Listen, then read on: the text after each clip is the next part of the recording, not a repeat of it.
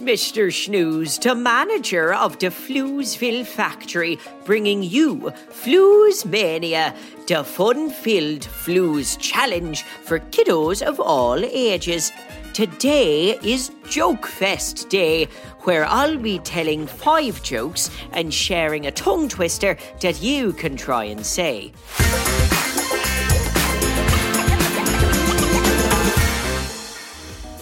But let's see if you're anywhere near as good as me, of course. You can also learn my hilarious jokes too and share them with all your friends. Now come with me down to my joke vault. This is where I keep my best jokes so nobody nicks them. Hmm, what type of joke should I tell today? Jokes about furniture? No, I'll table that for later. What about farmer jokes? No, that's way out of my field. How about, uh, oh, I know. Today I'm telling jokes about the zoo. The closest thing we have to a zoo in Floozeville is when Waffle and Martha dress up as cows every day for a week. They thought it was funny, but I thought they were just, uh, milking it. Milking it. Because they're cows. Ah, snoozy. Don't give all the good stuff away, all right. Kiddos, here we go. Five funny jokes about the zoo. Zoo joke number one. Why can't you play board games at the zoo? Because there are too many cheetahs. Do you get it? People who cheat at board games are cheaters. But a common animal to see at the zoo is a cheetah. they sound the same. Ah, classic homonym if ever I heard one. Don't give me that look, Bob, the station manager. It's too early in the morning for your attitude. All right, moving on. Here's zoo joke number two. What's the difference between a lion and a tiger? A tiger has the main part missing. ah, that's the sound of crickets laughing, I'm 94% certain. Ah, the main part. Do you get that one, Bob? Mane as in the hair around a lion's head, and mane as in the central point or focus.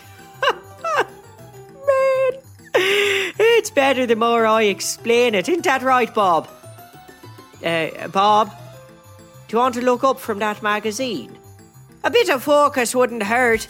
Okay, he just raised a magazine higher. I did mean focus on the comedy, Bob, but let's get on to my next marvellous zoo joke.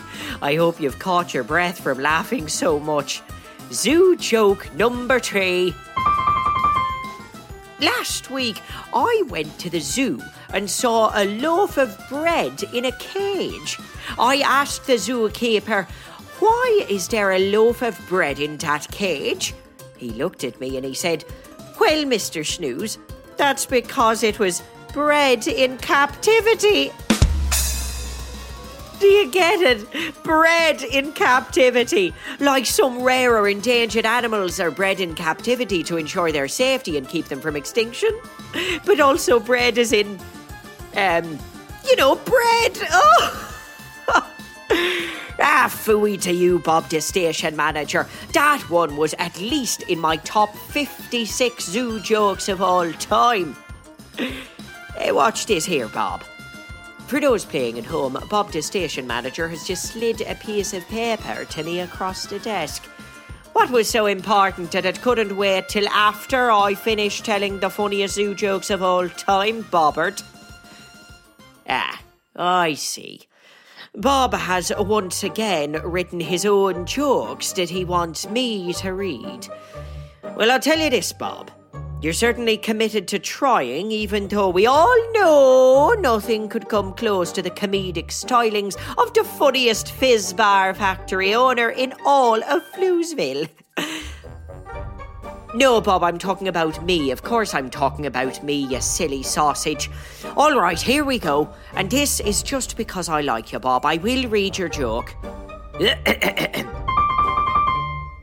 what do polar bears eat for lunch? Ice burgers. I pride myself on being an inspiration to upcoming comedians, but sometimes they should just stay station managers. Uh, uh, speaking of upcoming comedians, we have been inundated with letters and emails from our listeners who want to throw their hat into that ring. Or should I say, their joke into that. Um, ring. Okay, we've got a joke here from an insatiable Floozeville fan. This one I handpicked because it worked with our zoological theme today. Are you ready? How many tickles does it take for an octopus to laugh? It takes 10 tickles. And they went on to write, like the tentacles of an octopus. I see. No, no, that is excellent, Floozeville fan. You know how important it is to explain why jokes are funny, therefore ensuring their comedic brevity. Thank you so much. Someone has a bright future ahead.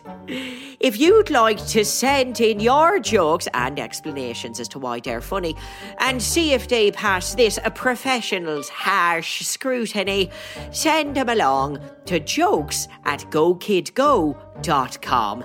Now let's get back to our regularly scheduled programming. We have arrived at the tongue twister of the day on Flooze Mania. It's very exciting. I'm going to say the tongue twister, and then you can try and say it too. Then we'll really get going and see if we can say it three times fast. Are you ready, Floozemania kiddos? And away we go. Two tiny turtles triangulate and traverse the tricky terrain. Now that's got my tongue truly twisted. I'm going to say it three times really fast, and you can try and say it with me. Ready? Three, two, one, go. Two tiny turtles triangulate and trampoline, misty, rains, teeny, toony, toggles, manipulate, mandarin, chirpy cakes. A free falling monkeys eat lots of chicken strips. Oh. You know, to the best of my knowledge, that was entirely correct. Oh dear, all right. That long tongue twister well and truly twisted my tongue. I hope you did better than I did. These tongue twisters are rather tricky, wouldn't you say? Uh, let's say it together and slowly. Ready? Two tiny turtles triangulate and traverse the tricky terrain. there, we got it. Oh, what a time we've had telling zoo jokes and doing those treacherous tongue twisters on the Floozemania show. And remember, if you've got a joke you'd like to share, I'd love to hear it. Send your jokes to jokes at gokidgo.com. And while you're waiting, there are a whole bunch of Go Kid Go shows set in Floozeville. There's Bobby Wonder, Lucy Wow, and The Story Train. Uh, find them wherever you get your podcasts. Until next time, keep laughing and have a great day. This is Mr. Snooze signing off. Ta for now. Go, kid, go.